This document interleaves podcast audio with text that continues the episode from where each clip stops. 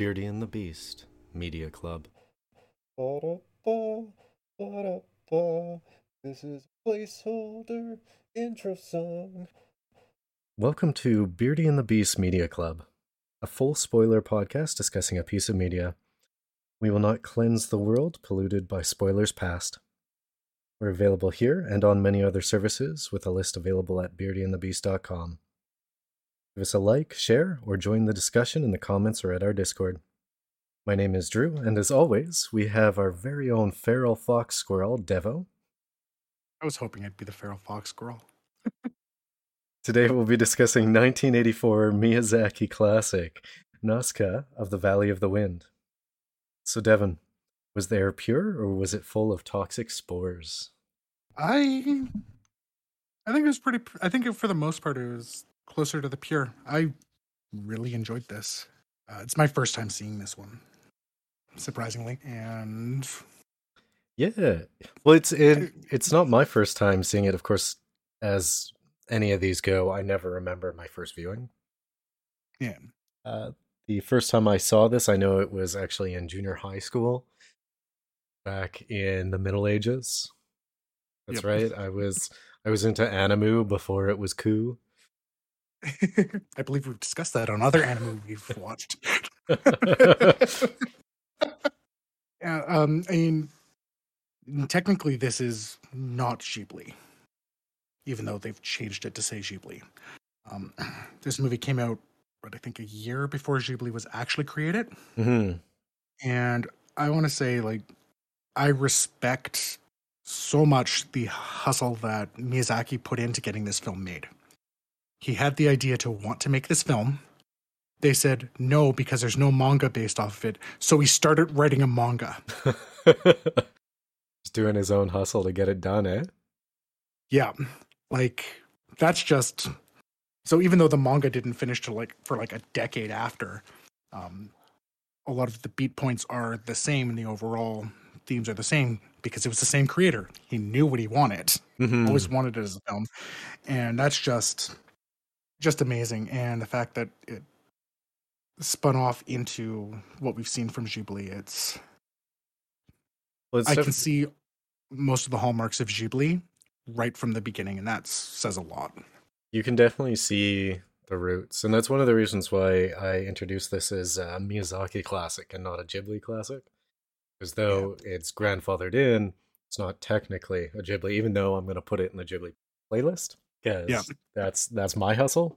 yeah uh, But you definitely you can feel feel the roots. Uh, well, the positive roots. It- mm, this doesn't seem to have s- some of the like negative what i view as like failings from the other ghibli movies such as like How- howls even spirited away It's- there was none of the oh the, the scarecrow was the prince the whole time no it was yeah it was it was straightforward uh everything was connected everything made sense everything was weaved together and there was nothing coming out of left field Yeah. i mean it was the nothing felt unnatural Yeah, I mean, it, it says a lot. It's, I mean, he's worked on TV series before. Um, the only movie prior to this one, I believe, it was um, Lupin the Third. Mhm. this is a fantastic start. Um, and, really, just when it comes to Ghibli, the only thing that didn't feel Ghibli to me was some of the music choices. Um, that actually is one thing that threw me out a little bit because, like, half the music was very Ghibli, and then half the music was very 80s. yes there was a definitely a attempt at uh, period music usage Yeah. i guess you could say and though it didn't bother me i noticed that Yeah. I came out of this and I'm like, this I'm feeling very 80s right now. I'm like, I really I really like the color palette of this movie, but it could use a little bit more neon, maybe some purple and greens. I know, right? Um, apparently, it was somewhat intentional. Uh, I just, I mean, again, didn't like fully take me out. It, it, it took me out because I've come to expect a certain sound when it comes to Ghibli. Mm. And and so that's what threw me out. It's not that the music didn't work, it's just it wasn't what I expected to be hearing. I guess Ghibli usually has more of a classical progression feel. So it def- definitely always matches the story beats behind it and the way that it's pushing forward like that. Yeah. Um, I mean, a good example would be like the even like the Star Wars stuff. The Mhm. music is definitely developed for the film, uh, for those particular moments, opposed to you know being random '80s track B. Yeah. Um, and the one thing they did do with that is like the, I guess what they tried to do, as understanding, is the '80s soundtrack was supposed to be more the um the Sea of Decay, and then the Valley was supposed to be more of the Ghibli-esque soundtrack. Yeah, I don't know. I And it didn't suit it. It was it was something that Yeah. was kind of out of place. Yeah, and that's really it. Uh, especially where you know most of the pieces are period pieces for Ghibli. It really felt out of place. Yeah, that's probably the, the biggest thing in the soundtrack. That and the guns. The guns sounded weird. There was there was a lot of weird. 80s again. There was definitely a lot of weird sound effects things. Like even though it was the forest of decay, it was only decay for humans. Yeah. Right? Like everything else in it seemed to be prospering. There was tons of uh, flora and fauna. Mhm. So the la- the lack of a wildlife sound, there was only Yeah. like say three layers of it. It's like Yeah. footsteps, rustling, and maybe like like a cricket or something. It was it was too quiet for that kind of like density, in my opinion. Mhm. So especially where the human in the Sea of Decay is not the predator. Um, Yeah. meaning there's no reason for those animals and that that wildlife and those insects to be quiet. Yeah. An interesting thing, just talking about the poison there quickly. I read an interesting fridge thought just when I was doing my research afterwards.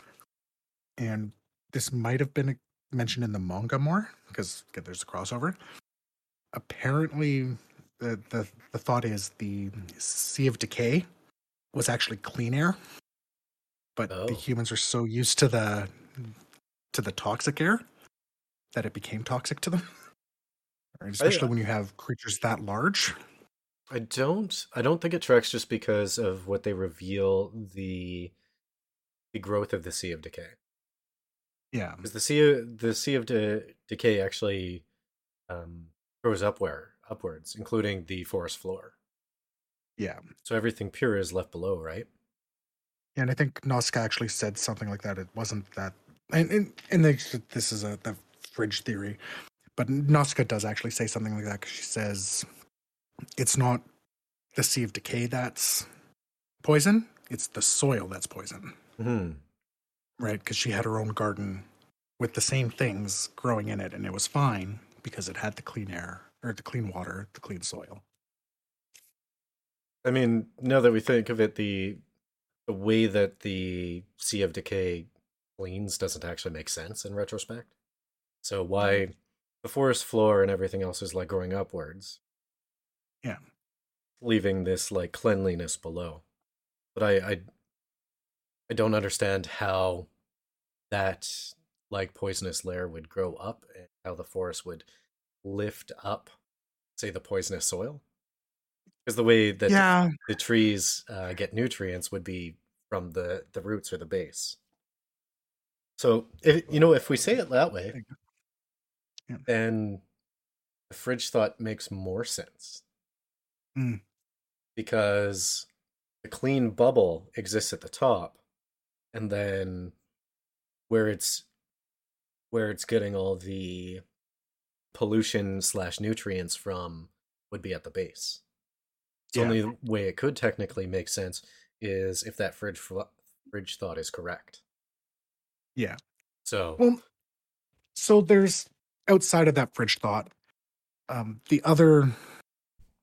This entered my mind while um, when Asbel and Nausicaa were in that underlayer. mhm. I, I I actually did write notes like I feel like there's a piece of symbolism or mythology that I was missing because it actually reminded me a lot of things like um, um Dark Souls, Okay.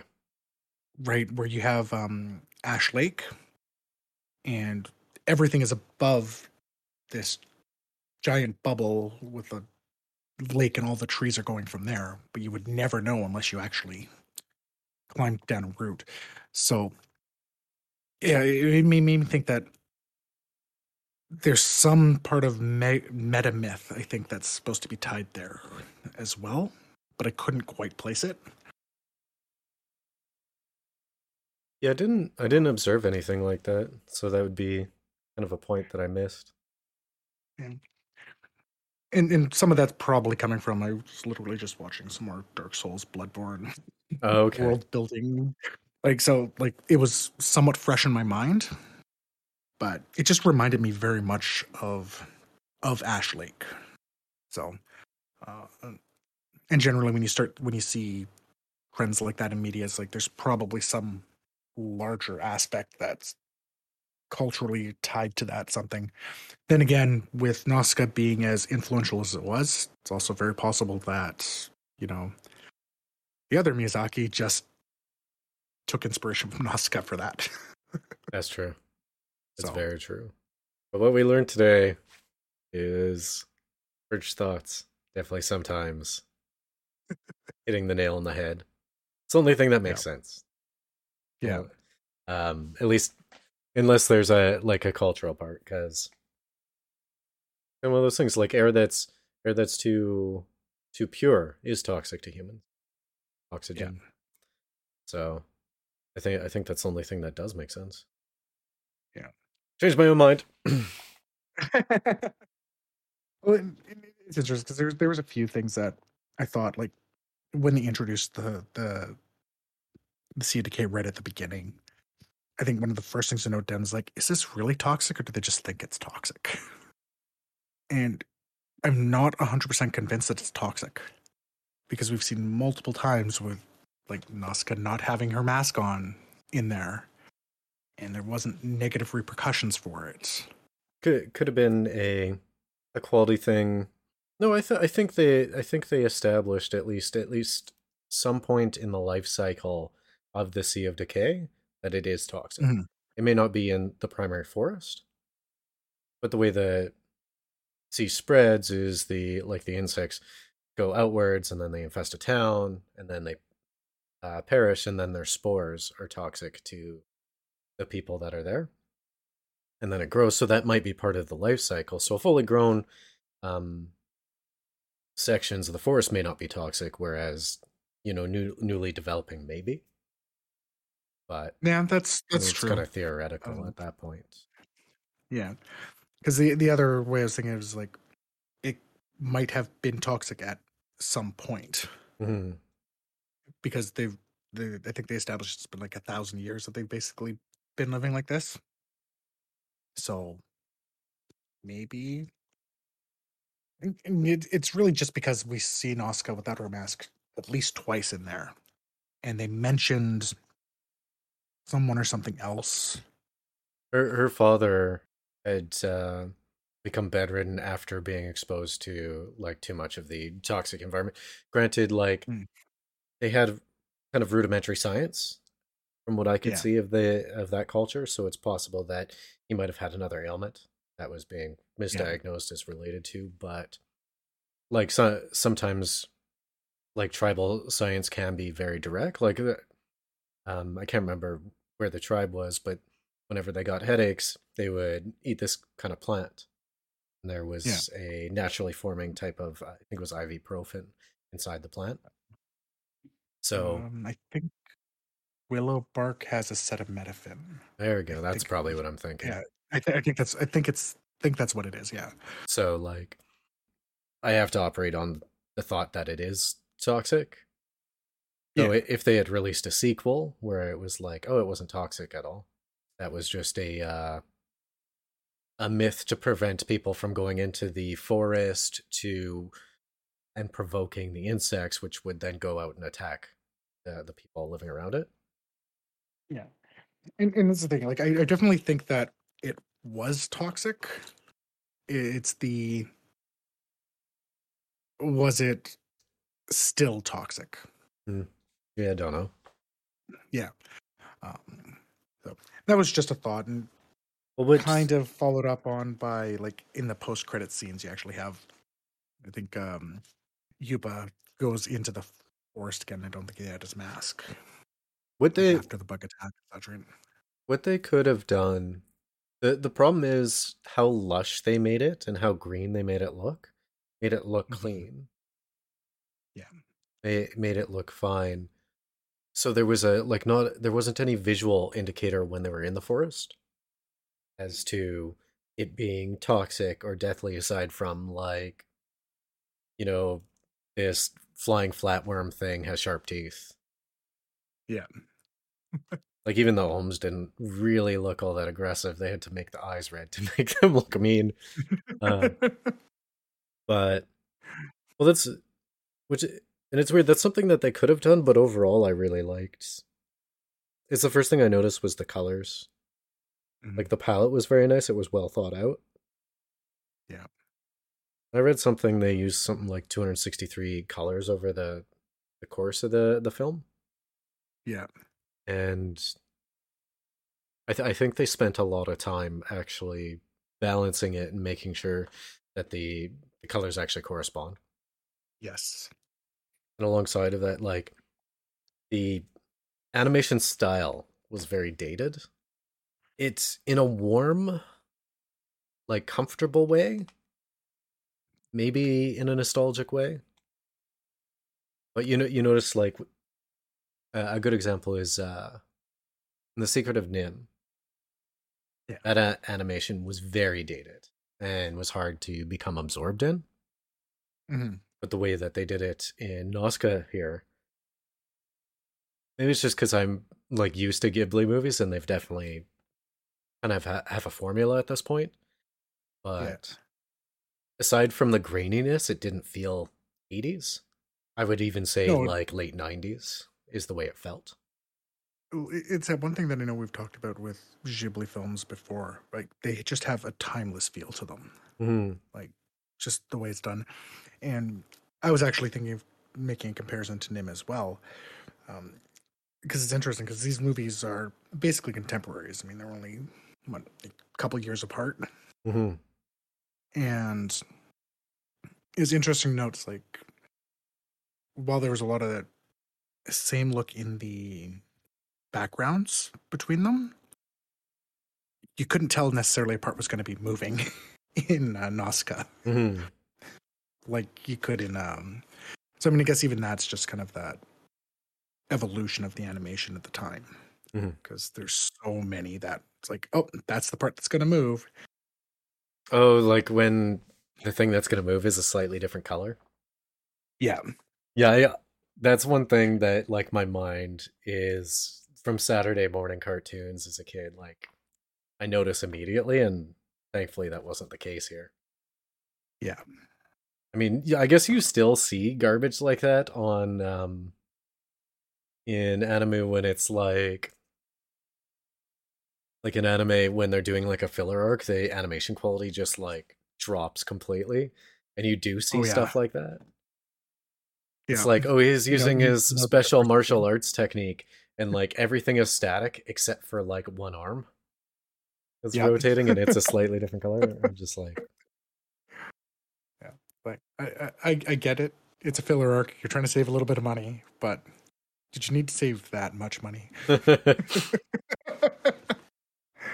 um uh, and that's it's and that's always on like the big ones, right? The Oh, ones that have made bank. So it's like, why even? yeah It's probably a time crunch alright. thing. They need to get it out as quickly as possible, so the attention to detail is less. well i don't know maybe we didn't need 52 episodes a year of naruto maybe they could have taken a break just a month um, uh, That's one of the reasons why I'm glad they didn't pick up the Breaker as an animated series yet, because the writer and the artist take so much breaks during it that Yeah. like it it wasn't as bad as say Berserk, but Hmm. it was pretty bad. Like every like every one in three months there was like just like a month long hiatus for no reason. Yeah. which is funny because the show is called a break, the breaker and it's always taking breaks. Anyways my point there is if that was an animated series they would end up having just ridiculous amounts of filler because of progression of the uh the manhwa. Yeah. anyways that's that's something completely unrelated. anyways yeah that's coming out this year so i'm excited though oh, is it? yeah the third season but Hmm.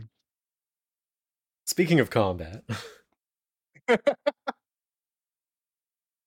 I I do like the small amounts of recognition of the past in the show and how the world came to ruin.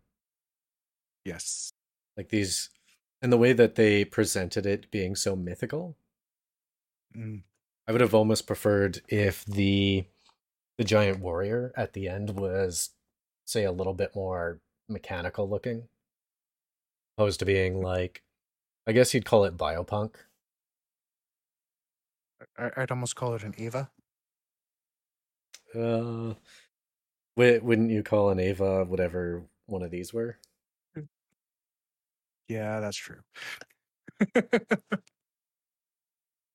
I mean, the reference there is the person who actually made the giant warrior is the is the same guy who did Evangelion.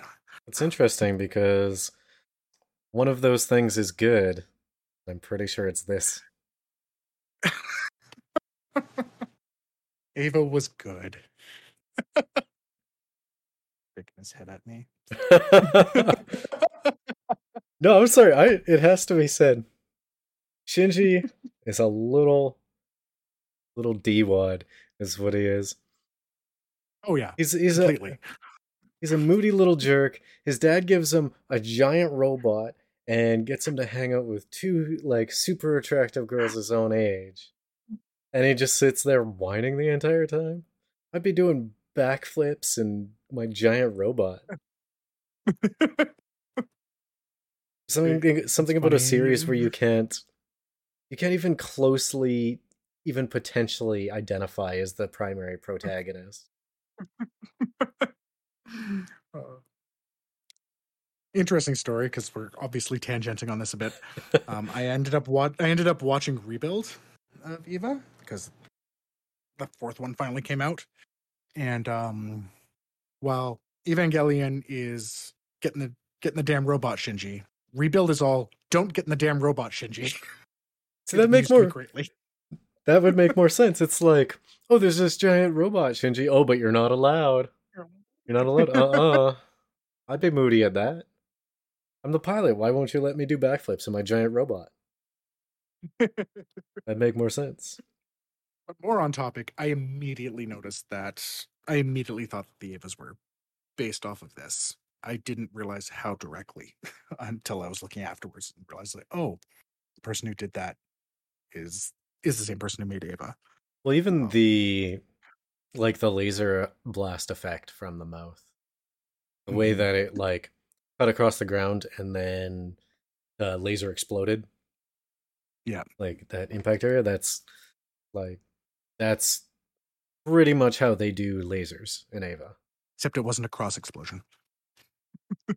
For the better, the it makes sense. I like how little there was of them though, and Mhm. how it does kind of suck from a story point of view that so much of it was built around the resurrection of this giant warrior and preventing it and obtaining it. And that seemed to be such a major plot line for the periphery characters Mhm. that it took out like three alms and then melted. um, yeah, I felt a little, a little let down from that. Um, I, letdown isn't quite, isn't just- quite the right term. It's how the buildup was, because if they had pushed more of the mythos of the blue robed man and the bird, Mm. opposed to like introducing it briefly and then just gonna kind of going with that being the fill, fulfilling method. I mean, I prefer the way that it ended.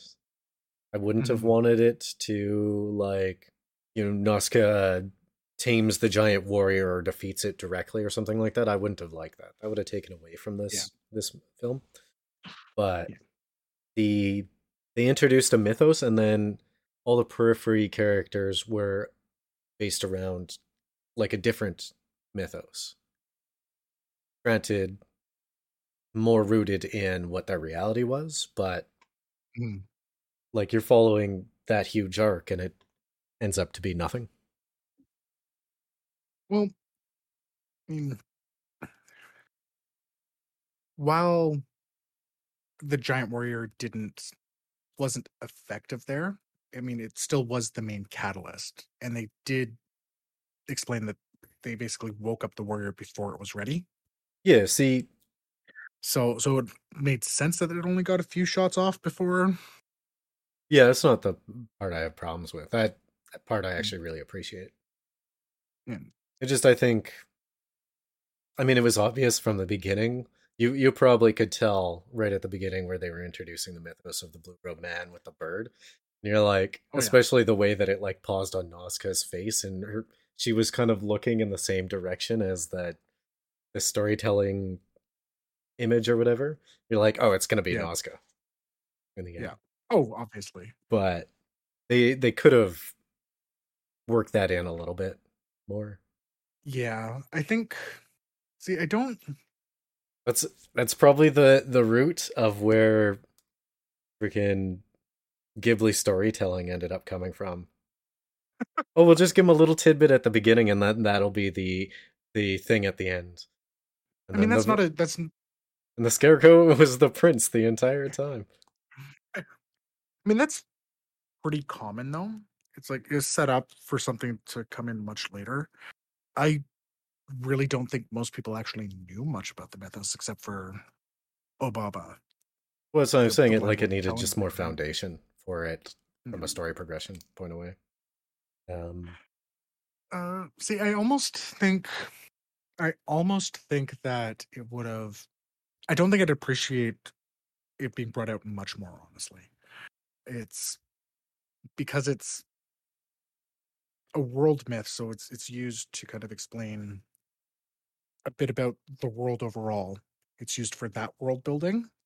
Here's the myth of the the hero who did try to unite, and then having it come back. Whereas I'm trying to think how to phrase this. well, the the thing is, like, there was no, there was no like symbol of the the blue robe man. There was no tapestries. There's nothing in the background. Um, the story itself was self-contained at the beginning, and then at the end, there was nothing that was like containing it, except for the fact that it was Mm. Nausicaa. So that's what I'm saying. From a story progression point of view, it doesn't transition well, and that's what allows the giant warrior to overshadow that entire arc. Right. It's just it's it's awkward. Okay. Um, I, I, see where you're coming from. Um, But I mean, is I don't think I quite agree with you, but I definitely can see where you're coming from with it. compared to the structure of other Ghibli films, this is definitely a whole lot more cohesive. Mm. At least things make sense. Yeah. I did I did have a moment I had to go back because I had missed something. Mm. Because she was wearing these bright pink robes. And then all of a sudden at the end, she was in blue robes. yes. Like this, where like so I had to go back and I'm like, Am I crazy? Were they pink? And then the way that they changed the color of the robes was so fantastic once I had rewatched it. Having it been uh, from the blue blood of the baby Om, having dyed Yeah. it blue. The like I really appreciate that transition, even though I didn't notice ahead ahead of time and had to revisit because of it. Yeah. And and it's interesting because it's like the only time she wasn't wearing blue was with that red red to blue. So definitely, uh, I kind of missed the change to him. Like, what, but what happened there? she was wearing pink. yeah, and I mean, we've seen in other movies like Silent Hill, Mhm. where that is purposeful, but they literally started from the first scene and and change it, so you don't even realize it's changed. Mhm. Um, like I, I just like the idea of that. Yep, this blue robe thing is because it's drenched in blood, walking down these golden feelers from instead of a golden field of wheat. Going back to the tapestry image. Yeah, and it I, I appreciate like the the connection that she had. They definitely had her have that kind of natural or like connection with nature and that Yeah. feel, and they like established that early, which was nice, and they showcased that along the way.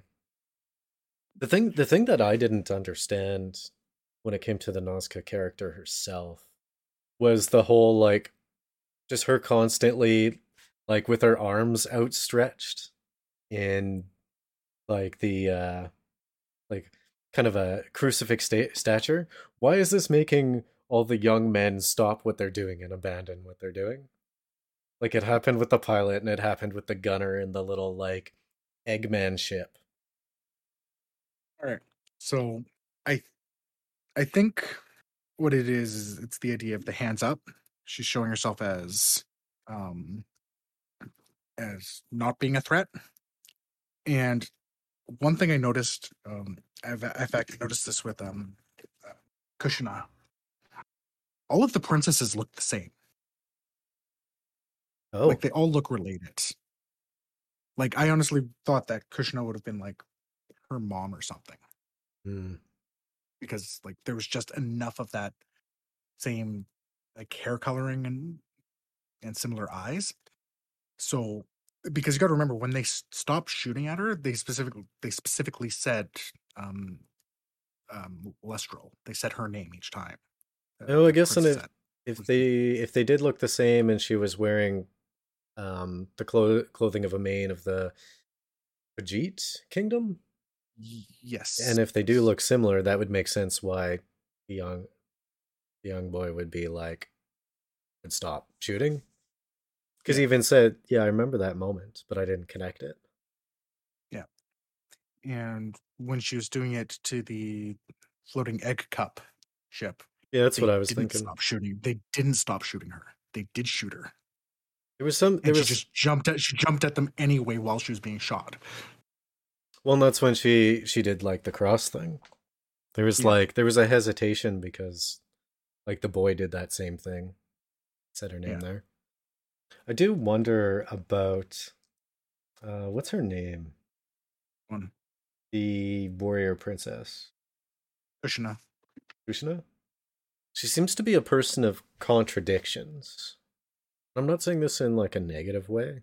She's very strong, and she's obviously seen a lot, and in combat, like even lost lost an arm. What they implied, Possibly both legs. possibly. As soon as she was confronted with like an unknown circumstance, specifically in when they're in the forest, and like she just kind of like shuts down. She acts out. It doesn't go well, and then she just stops. It just it, it was just this weird character contradiction that I noticed. That I don't I don't I don't know if I would have liked her to continue just being headstrong. Perhaps it was that moment where her character changed. She did seem more receptive at the end of the film, even though she made bad choices. So Just a complex character. Yeah, definitely complex character. Uh, I saw like the being quiet part, not so much as um out of place. I actually saw it as very in place Mm, for the character because she's battle hardened. Clearly, it wasn't the time to battle, so don't bide your time. And then, as soon as she had the opportunity, she freed herself from the restraints and okay, and left. that makes sense. Um, yeah. The other thing that I find is because I see a lot of the same types of things actually with Nausicaa as well. Um, and and I think the characters were meant to be mirrors of each other, much in the same way as um, San and Lady Eboshi was in Mononoke. And because like you have Kushana who's definitely the very battle hardened and doesn't have a problem going into battle, Mhm. but can can go calm. Then you have Nausicaa, who is clearly, you know, the, the pacifist type. She, she's more about the life and protecting life. But holy crap, can she fight? Yeah. right? Because you could almost argue her going out and basically wiping out a squad of people on her own, Of warriors, no and it's only stopped. Yeah, and is only stopped because um because Yupa literally takes the blade blade in his arm, and that's what it takes to calm her. Is like, okay, she's got that same contradiction, Mhm. right? So it, it- it's that same side of or different sides of the same coin, almost. I think that's a good analysis of like the two char- characters ju- juxtaposing them against each other. They do they Mhm. do definitely come off as mirrors of each other. Yeah. Which but makes it kind of suck that we didn't get to get to know the Pejite uh, princess Yes. at all. Because I bet you there'd be like an interesting interaction there. I guess for the story it wouldn't have made sense and it would have made it cluttered, but it's an interaction that I would have liked nonetheless. Apparently, there's a lot more of it in the manga. Mm. a, a lot more of her character. Um, I was reading and it was saying that it really shows off that two sides of the same coin a lot more. Because it also shows apparently the manga can actually get quite bloody, Mm. and Who would have guessed? Nausicaa, i- Hmm, yeah, and Nausicaa is very, very much a brutal combatant. Like they they say, like she's literally second only to Yupa, the guy who was feared, known across all of the other co- countries. Well, and that's that's one thing that fully made sense to me just from the background and the things that you could see. Um, for instance, when you go down to Nausicaa's secret room, Yupa had to kind of weave his way around a bunch of old armor and weapons and uh, broken gunships and things. So this this is a breakaway culture that came from a warrior culture. Yeah. That had taken up peace and serenity in this uh, this valley. It's it's clear the the entire culture, like all the men, women, and children, are all capable, and the regular civilians can fight and are willing to do so. Oh yeah, Actually, one of my one of my favorite scenes is when the the two women like push aside the soldiers and then start chopping down the wood with like I think one had a shovel and one had an axe. They're like, Yep. "Don't give a crap that you got swords and guns. We need to do this right now." And just like push them aside. Yeah. I like the fact they were so like they knew how capable they were because the Bajigas are like, we don't want to give them their tools to to try to save the forest because we know they can use them as weapons. Well, when when And then they do. But, well, you got to think also their experience is a 90 pound girl that is like a person in this village just took out like seven of their warriors. Yeah. Like it's it's kind of important to recognize that that would spread by word among the troops. Yeah. And these were the warriors that were also traveling with the princess of their culture. hmm So they're they should be some of the most capable ones. Yeah, that's So just highlights how much Nausicaa kicks ass. yeah, she really does. Um, the other scene that like just really hit me for how much Nausicaa kicks ass is when you have this 90 pound girl holding up a 90 pound minigun at the end of the film and go, No, we're doing this.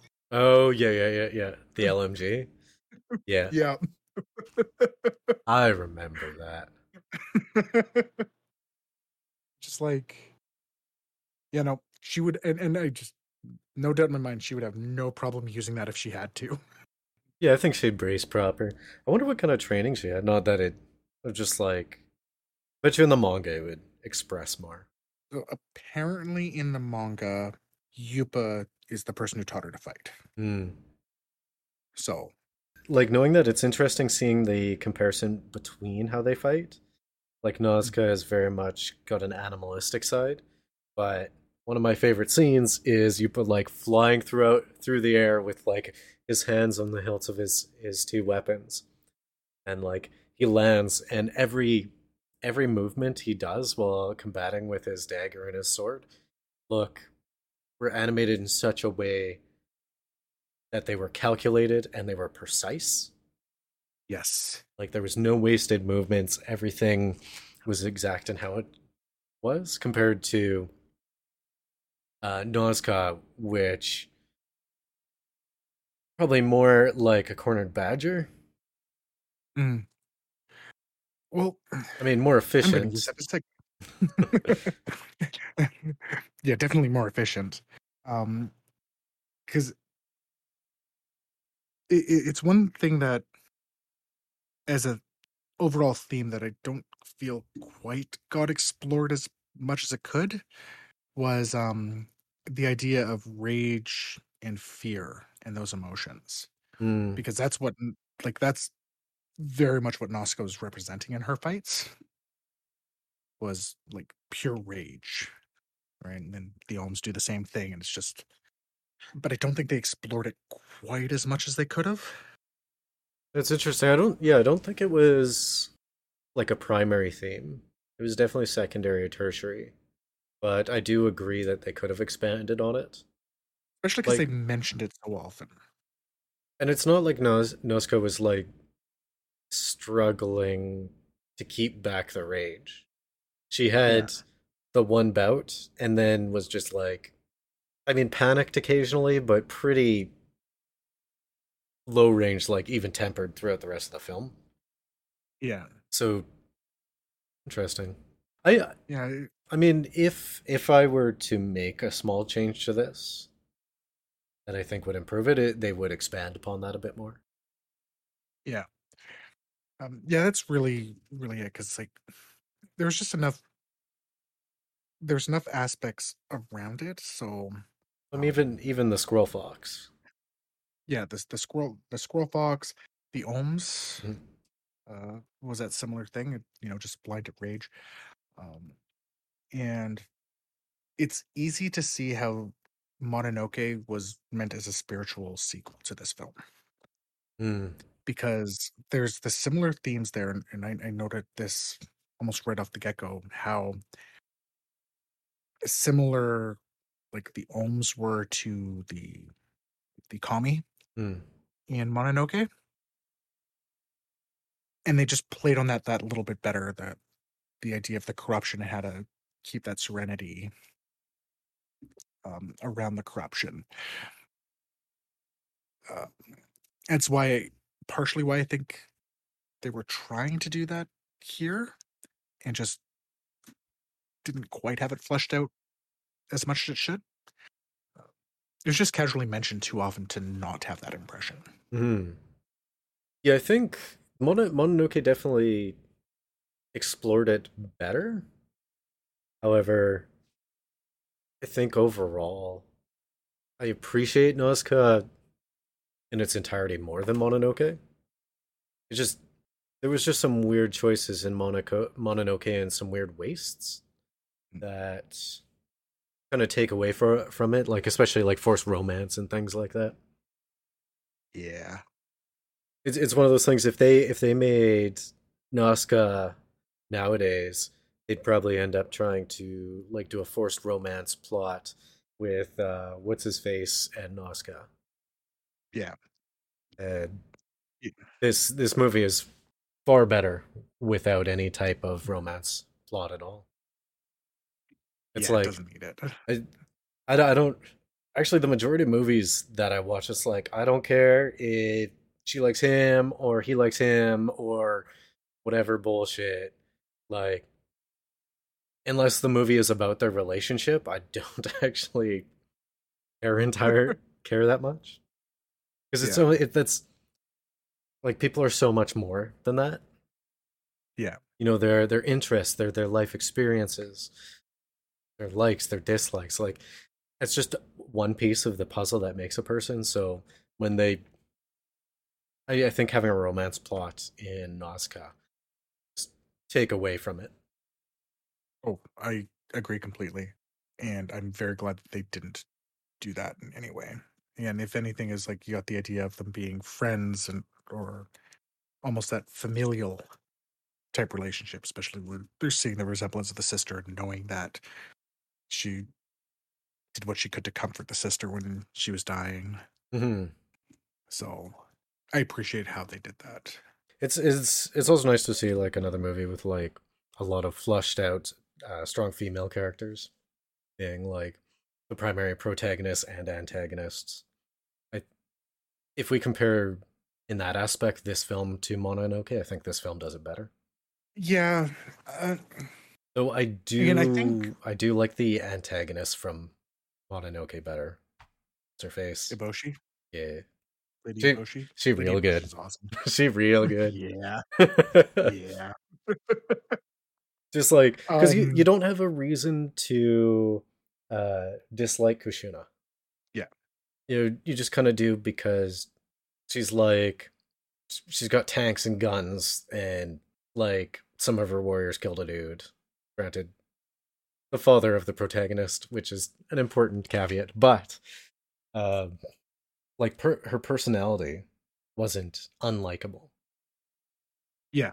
Especially in the second half of the film where she was like no i want to i want to hear what Nausicaa has to say hmm like what occurred like it was it was even almost like she was giving Nausicaa a chance to resolve the, Yes. the entire situation and that's I, I I agree. I think, and I think this just so shows the strength, the the growth that's happened with the Ghibli films hmm overall, right? because in, we're, I don't think the concepts between Nausicaa and Mononoke are that different. Like, Agree. I, I was seeing parallels. I was seeing parallels throughout, and I think so. If we take um, oh, I can't remember his name from Mononoke. oh the useless prince Yes, the useless prince. um, like that's a negative to Mononoke because here we didn't have that character. We had we were following the character who was actually making the changes. Mhm. Um, well Mono, but mononoke mm, i mean an argue could be made argument could be made from uh that movie that she wasn't really the primary protagonist she was more of a force of nature within the film for a song, Whereas, yeah. Whereas, I mean, my preference would have been if she was the primary protagonist and it followed her more directly. I think it would have Yeah. been an enhancement on the film. I agree, and and that's, that's where it's going to go because like the rest of the character work that happened in Mononoke, I can see it as being the expansion of what they were trying to do with Nausicaa. Mhm. like again I, I saw the same same connection between Eboshi and um and Kushana. Like they, they were both kind of so much better. yeah, but I can see Kushana like parallels. being yeah. basically the pro. It's the prototype of Yeah.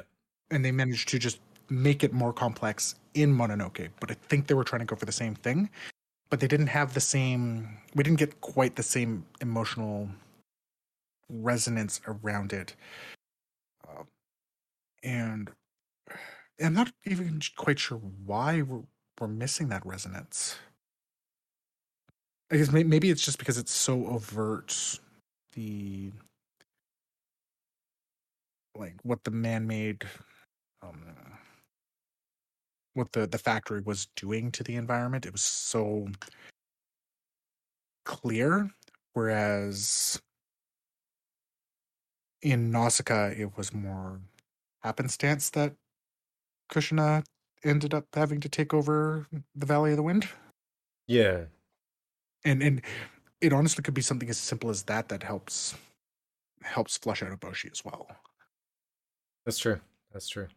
This movie, speaking of like flushing out things, this this movie does something really good as far as uh drawing me into the world. It makes me wonder about the other cultures. Mm. Like the the technology of the Valley of the Wind, the Pejite, and whatever uh, the the country that uh, Tolmekian or something like that. yeah, Olmecan. Very different looking technology, customs, that sort of thing. It made me really wonder, like even about the daily lives of people in those kingdoms. Yeah. Es- especially when they said Yeah. like the Pejite kingdom had like the Great Dome, and that was something that was really important. They mentioned that Mhm. like even that fell. So what's the cultural significance of that? So that really kind of pulled me into the world, Mm. and I find that a very positive thing. I agree. Um, yeah, the the world building was like as soon as I realized there was a manga, it's like, well, I've got something I need to add to my reading list right away. um, because because of the same thing, it's like I I do want to know more about this world. It's it it's it's such an interesting take on uh, that post apocalypse. Mhm. right? We have we obviously see three different cultures, uh, the surface dealing with it very differently.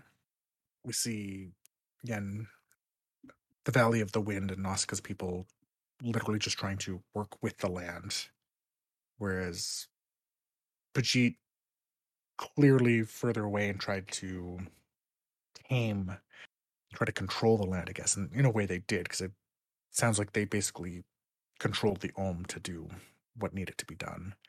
And you've clearly got this militaristic Tolmekian. Now that now that you mention this, this actually kind of frames the like the the rage and the fear, because even those those two countries, the Pejite, um, originally unearthing the warrior to use, and then also direct the rage of the Ohm towards the valley Mhm. Valley of the Wind, them repre- representing the rage, whereas the Tolmekian, even though they appear to be far more militaristic, their technology seems to be more basic than the Pejite. Yes. The Tolmekian, um, their actions were out of fear of what the Pejite were doing. Yes. So, um, yeah, that kind of just reinforces what you were saying earlier. It's just something that I Yeah. just just thought of now. Yeah. Again, it's one of those things that where it's there, it's just not explored as well as it could yeah, have been. agreed. And again, I just have to keep comparing it to Mononoke because we basically had a similar um, Mexican standoff in Mononoke as well. hmm Right, right. We had Eboshi, we had the the shoguns, and we had basically San, all kind of doing the same thing, and all kind of just playing off of the yes the three uh, the central themes in that one. There, watching um, I can't remember San's mother's name, like trying to be that balance while we have these other sides just caught in a war. It's interesting, like, just to go back to the very beginning of the conversation, how much this shows the framework going into the the Ghibli movies Mhm. after. Like, this definitely in, inspired and influenced the works of the entire studio going ahead. Yeah. Except for maybe Earwig. But I mean, so apparently Tales from Earthsea. When we ever get to that one, that'll be another interesting one. oh no! From what I hear, um, I mean, it, it's one thing that I find interesting as we've as we've explored the Ghibli films that we've watched so far. I've noticed that a lot of the misses seem to be films that are adaptations. Mm. Howl's Earwig um, are adaptations of English English books by the same author, and um, or um, Hayao Miyazaki is not the director of. Mhm. Right? I mean, we know. I mean, we know Spirit Away, Mononoke. They they have their issues, but overall, they stand up as solid pieces. Just something to notice the ones you tend to crap on more so than not are the ones that aren't this Nausicaa formula or not the Mononoke formula. I mean, crap enough that it's a meme Yes. by now. I'll tell you that what though this this one is definitely not a miss. So much so that I would only give this one three red omais out of fourteen. I'm curious, did you count the eyes on one of them? I did. Nice. and then I confirmed it from another picture of a different home to see if there was because like sometimes they'll draw them with with changing eyes amounts. Yeah. I appreciate that. um no, I I agree. It's yeah, it's it's just very very tight, very well done film and for this to be essentially his debut film, Hmm. I mean, he set the bar high and generally sits around the bar. Yeah, I think so. Like that's impressive. And it and so th- this film when I originally saw it uh like it was actually my homeroom teacher in junior high school. Grade 7. I was already familiar with anime so I was uh, I was like why is my why is my teacher showing us an anime film? In retrospect it was probably because um he was trying to get us interested in the environment and environmentalism. Yeah. And I I can see that's where like my my concerns for things like water conservation and just being not just a, a terrible terrible polluter like i do my best i'm not Yeah. preachy about it um that's probably where a lot of the bassists come from basi the bassists You know Dum, dum, dum. boom boom boom boom. boom.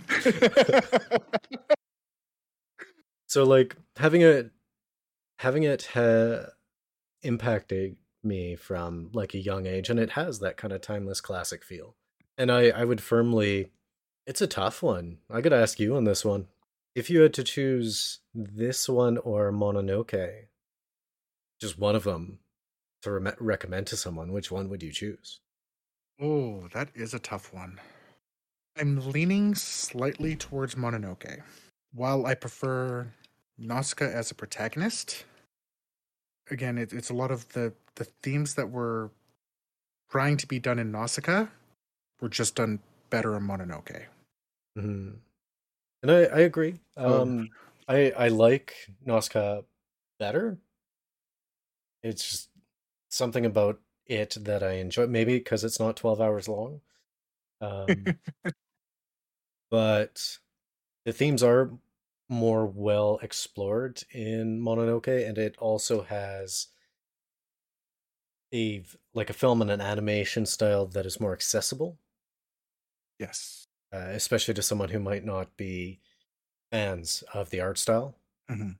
So it's definitely something that's more approachable for the Normie, the normies. I was gonna say non-weebs. is there a difference? yeah, there there is a difference because I'm no longer a weeb, but I'm definitely not a normie. Yes, but you were a weeb. Ex weeb is still not a non weeb. you have no proof.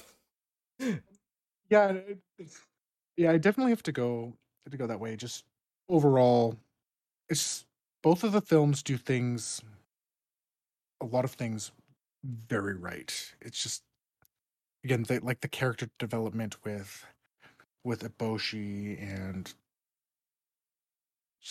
how complex they managed to make all the antagonists within Mononoke kind of puts it up that just that little bit more. It showed the complexity that this one was clearly trying to show, just that step up. And other than, you know, useless prints, uh, overall, I think that works better. Um, one thing I'd like to note, just we're talking about that, because I mean, both obviously have that environmentalism feel hmm it's clearly part of the message. Uh, I know I said this during Mononoke as well. it didn't beat you over the head with it being an environmental message. Oh, I love it. I I hate when any any film just ends up being a activist soapbox.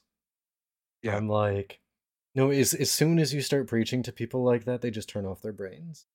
Yeah. They don't want to hear it. They it's it makes you they they both make you invested in the cycles of life in these worlds that they've created without turning around and being like because you the watcher are human and you contribute to this you're an evil person Yeah.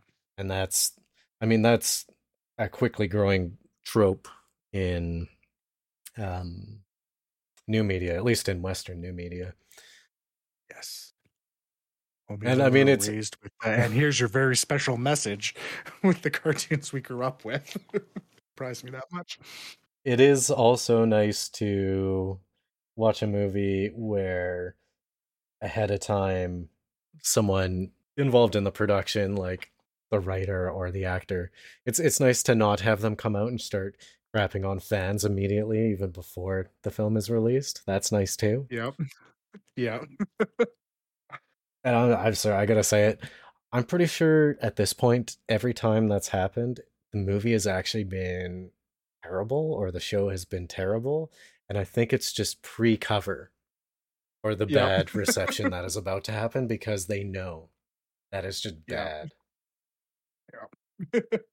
I agree. I think we actually talked about that a little bit in uh, Resident Evil. anyways I, um, moral of this Yeah, story um, i uh clean water's good. yeah clean water is good like don't leave your taps running turn off your lights recycle try to compost Yeah. uh, Uh, but like if your neighbor doesn't do When it don't yell us- at them Yeah. and I'm really glad that this one has the message without beating you over the head. And I was worried at the very beginning when I saw the World Wildlife Foundation endorsement of the film. I'm like, oh, is this going to be preachy? the answer is it's the mid 80s no Yeah. that is true.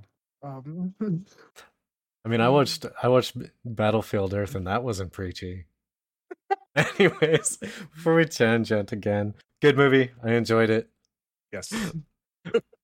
and fiend with that this has been beardy and the beast media club join us next time where we discuss the craft as always if you like what we do like sub share with your friends or join us in the conversation in the comments or at our discord. Later